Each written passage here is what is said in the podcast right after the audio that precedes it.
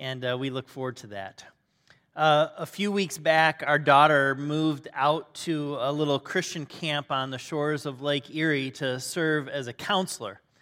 And uh, Gracie, it was her first time doing this, and she was one of the only first time counselors joining the team. In fact, many of the other staff members at this camp had served uh, in previous years. And so, as she's moving her stuff in and she's watching all the other counselors and staff members come in, there's all these hugs and high fives. It was like this.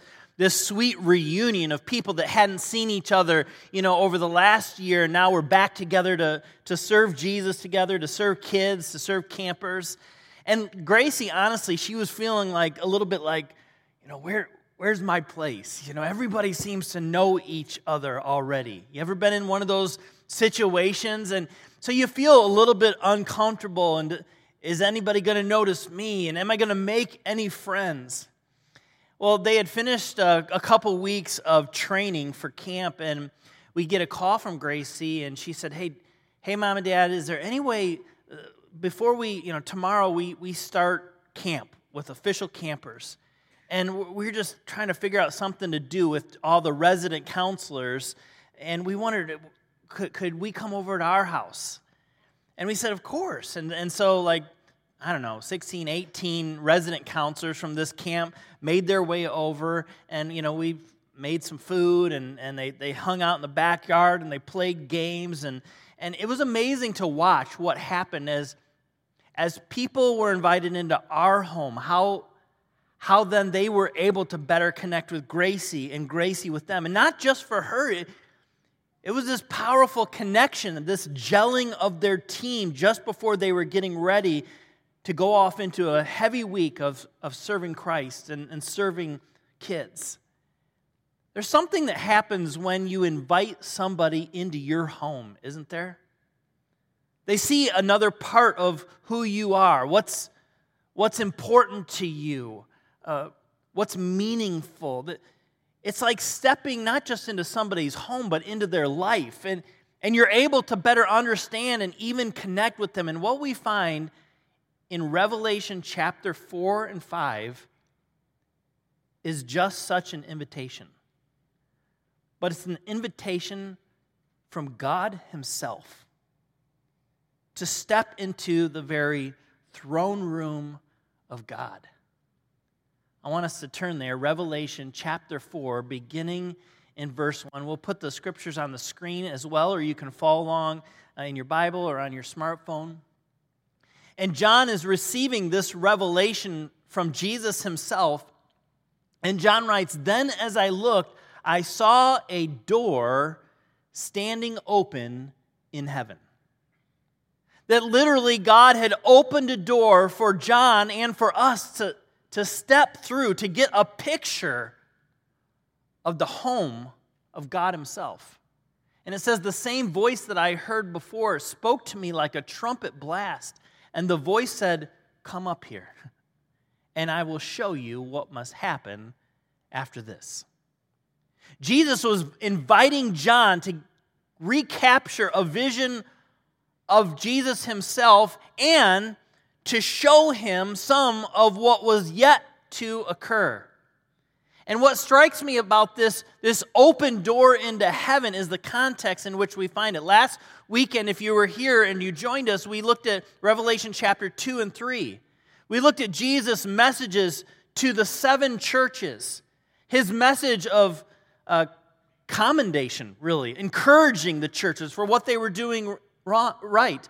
And also his message of challenge for what they were doing wrong and, and how to get back on track. It was a sobering message that Jesus gave to them and really that applies to us today. And at the end of chapter 3, there's another invitation and then there's another door. Only this one is the door of our lives. Look at what what, what it says in Revelation 3:20. Jesus said, "Look, I stand at the door and I knock. And if you hear my voice and you open the door, I will come in. Jesus will come in and share a meal together with us as friends." It's like at the end of Revelation chapter 3, Jesus is saying, I'm looking for you to open the door to your life for me so that I can come in. And in Revelation chapter 4, and as we step into chapter 5, Jesus is opening a door and saying, Now I want you to come in, and I want you to see my place. I want to welcome you into my world and to see me for who I really am. Well, John, it says, he was instantly in the Spirit. And the first thing that he says he saw was a throne. He said, A throne in heaven, and someone that was sitting upon it. And the one that was sitting on the throne was as brilliant as gemstones like jasper and carnelian, and the glow of an emerald circled his throne like a rainbow. This is the very throne of God Himself, a throne that is above all other thrones. And it's important for us to realize that God was up there. He's letting, letting John peer into God's living room. And what he finds, it's not a La-Z-Boy, okay, where God is just kind of lounging around. I wonder what they're doing down there. Hope everything's all working out.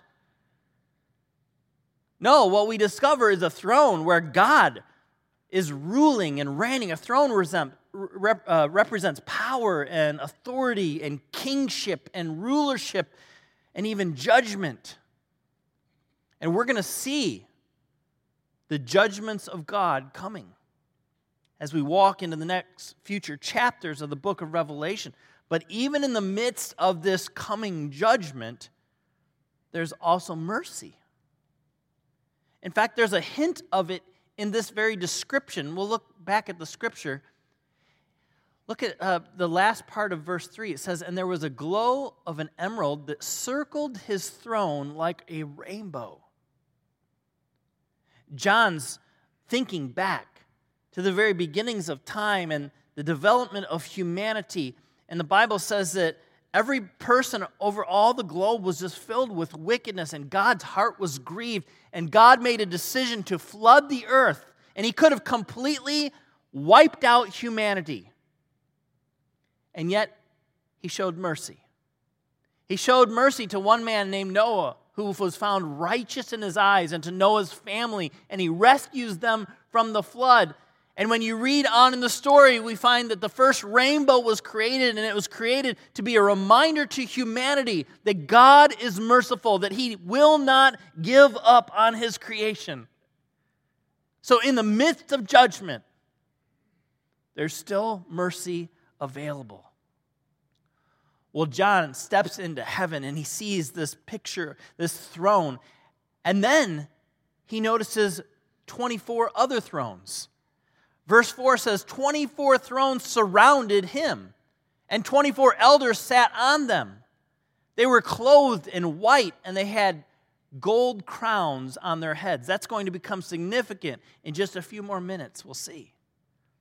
This just shows, again, the humility of God that in the, in the very throne room of God Himself are these other thrones where God has decided to share authority, to have others that will rule and reign. And He, he describes them as these 24 elders. Jim Samra says the 24 elders probably represent the 12 tribes of Israel from the Old Testament and the 12 apostles of the New Testament. In other words, the full range of God's redemptive work.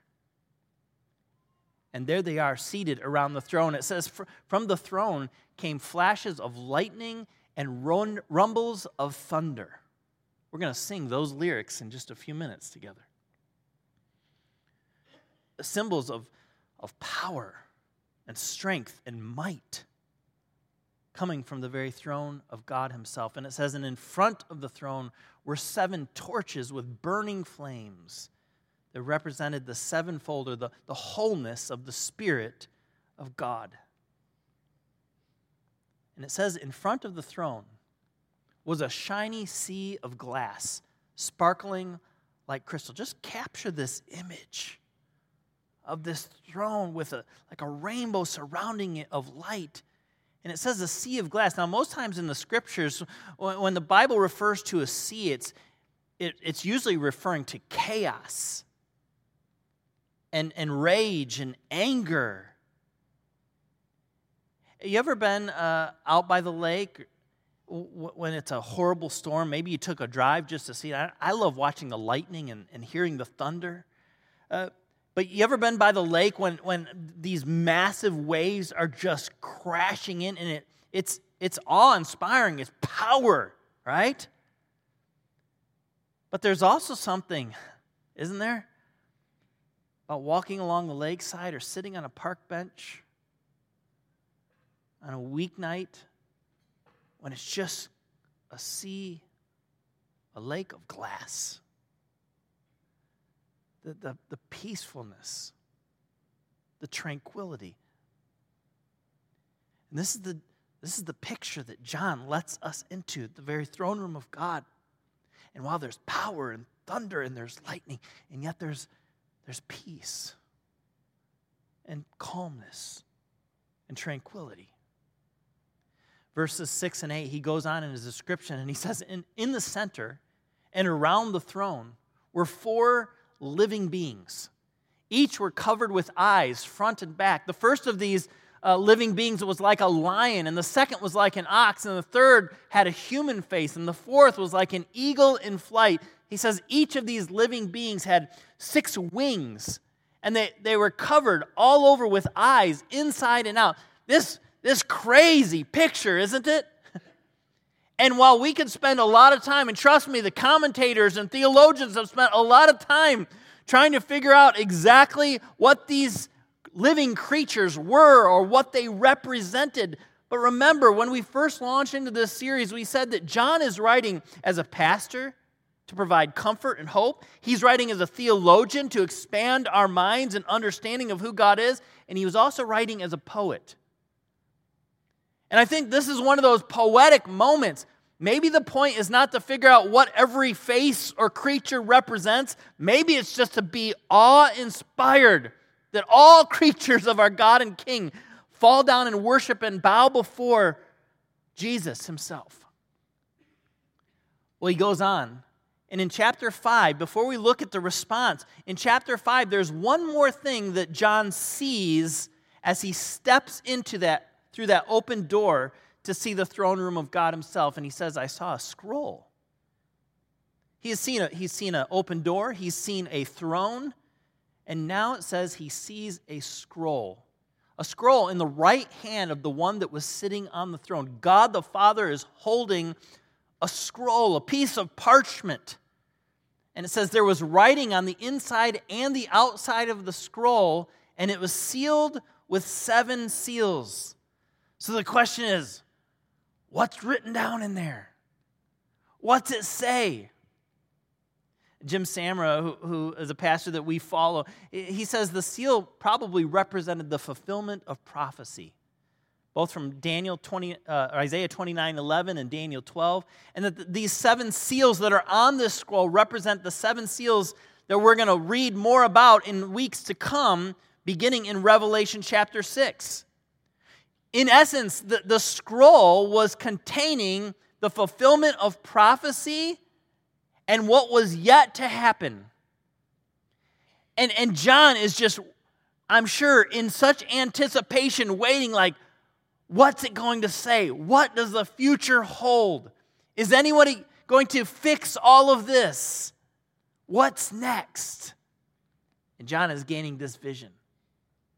And in verse 2, it says, And I saw a strong angel who shouted with a loud voice, Who is worthy? It's the song that we just sang.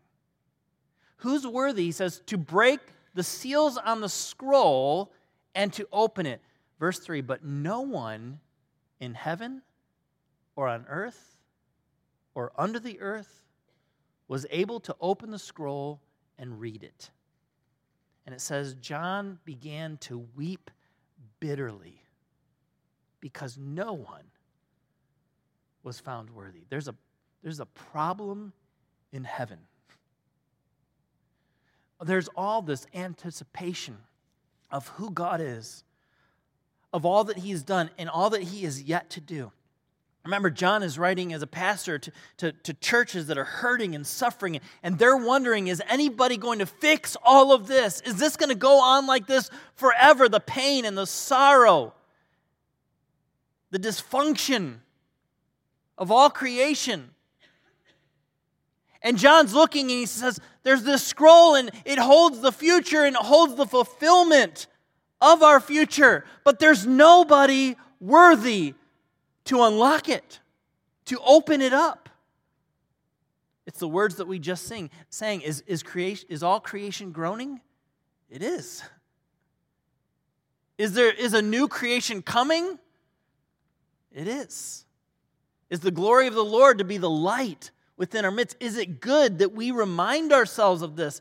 Yes, it is. And the chorus says, Is anyone worthy then? Is anyone whole, complete, holy? Is anyone able to break the seal and open the scroll? This is a question that's being echoed through the ages. Is there anyone that can make things right? And John is weeping. But then it says, But one of the 24 elders said to him, Look, stop weeping. Look, the lion of Judah which was a messianic title from the Old Testament, pointing to a Messiah, a Savior who was yet to be born.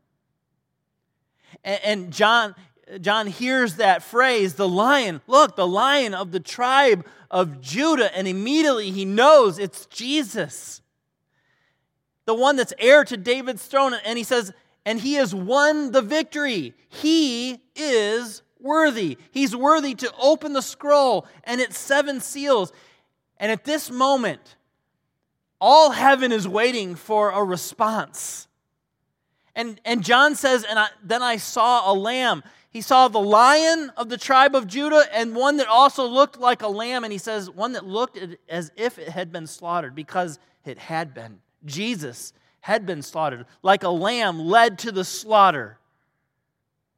He went to the cross and he gave his life up willingly. He was pierced for our transgressions, he was crushed for our iniquities. Jesus was the Lamb of God slain as a sacrifice for your sins and my sins. But notice, John looks at the lamb and he looks like a lamb that had been slaughtered, but it was now standing. You guys, this is so, so significant. The one that looked like it had been slaughtered, that represents his death, his crucifixion, his burial. But it says, now he was standing, victorious, conquering death and hell and the grave, and worthy because he had overcome.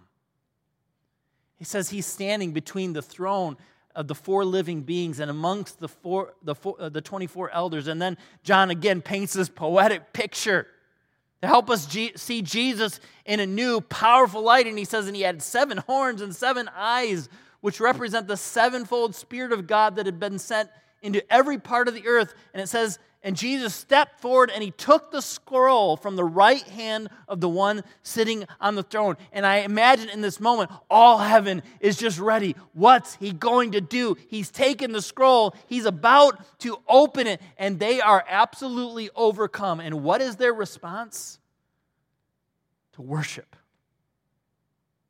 Chapter 4 and 5 of Revelation is such a powerful picture of the heart of what real worship is. Eugene Peterson, in his commentary on the book of Revelation, says worship is an act of attention to the living God who rules, speaks, reveals, creates, redeems, orders, and blesses. Listen, worship is always a response to who God is. And how do they respond? First, they fall down. Revelation 5 8 says, And when he took the scroll, the four living beings and the 24 elders they just they fell down before the lamb. Each one it says had a harp and they had gold bowls filled with incense which are the prayers of god's people and they just fall down in worship. Same thing happens in chapter 4 says, Whenever the living beings give glory and honor and thanks to the one that was sitting on the throne, that is the one that lives forever and ever, says the 24 elders, they fall down and they worship. A posture of humility, which says that our worship should affect all of who we are our, our soul, our spirit, our minds, and even our bodies at times. It's why it's okay to, to, to bow down in worship. It's why it's okay to stand and raise our hands in worship. It's why it's okay to, to close our eyes and focus in in worship or to raise our gaze to heaven in worship. That worship should move us, that it should affect all of who we are. And that's what's happened in this moment. They come before Jesus and they see him for who he is, the worthy one, and they just they, they fall down. And they don't just fall down, but they, they start to sing. They sing songs. Says, and they sang, they sang a new song. You are worthy to take the scroll and break the seals and open it. Like this, this, this new song, perhaps never sung before. just erupts in heaven out of everybody's hearts in response to who Jesus is, the worthy one. They say, You were slaughtered, and by your blood you've ransomed people from every tribe and language and people and nation. It's such a salvific song pointing to the full work of Jesus and that he's in the process of redeeming people from everywhere from Haiti and Guatemala and India and Burundi People that are brothers and sisters in Jesus because they've responded to the same Jesus that you and I are here to worship today. In Revelation 4 8, they're singing again, and it says they, they cried, Holy, holy, holy is the Lord God Almighty. In a moment, we're going to sing that song. We're going to join with the angels in all creation. And this one just just dumbfounds me. Just imagine the scene. John has stepped into this open door, and what does he see? He looks again. It's like John, he just keeps looking around and he sees more and more, and he's more and more overwhelmed. And he says, And I heard the voices, you guys, catch this, of thousands and millions of angels around the throne and the voices of the living beings and the elders as well. And they sang in a mighty chorus Worthy is the Lamb. And in verse 13 to 14, I mean, you just can't stop the eruption of worship. It says uh, basically everybody together. It says, and I heard every creature in heaven and on earth. So John is up in the throne room of God because God has opened the door, and John's hearing voices in heaven, the, the voices of thousands and millions of angels and the elders that are there seated on the thrones who are, who are falling down before him. And he, he hears voices from heaven coming up. Our worship, the worship of God's people. And he hears all these voices, and they sang, Blessing and honor, glory and power belong to the one sitting on the throne and the Lamb forever and ever and ever. They worshiped. Eugene Peterson, in reflecting on the whole of Scripture, he says, Think about it. Moses sang, Miriam sang, Deborah sings, David sings, Mary sings, angels sing. Even Jesus and the disciples, after they had shared communion, went and sang a song. Paul and Silas, they sing when they're in prison. And when he says, when persons of faith become aware of who God is and what he does, they sing. The songs are irrepressible. When we get a new picture of who God is, it should put a song in our heart that we cannot help but let out. That's worship. It's falling down before Him and it's singing songs of praise. And not only that, it's giving. That's what we see happen next. They gave what they had. They fell down, they sang songs, and then they gave. Remember the description that we read about the 24 elders, the ones clothed in white, and it says they had crowns upon their head? It says the 24 elders, they fell down, they worshiped the one that was sitting on the throne. And what did they do? It says, and they laid their crowns before the throne. Probably crowns that they had earned for their faithfulness to Jesus. A crown that allowed them to sit on a throne and rule and have power and have authority. And the very thing that brought them uh, significance and power and authority and value, what did they do with it? they lay it down. Because in that moment, they realize we don't deserve anything. There's only one here that is truly worthy. And anything that I have, anything that I've earned, anything that I've got, it belongs to Him. He's worthy. Daniel Akin says, We gladly return to worship what our God has given us.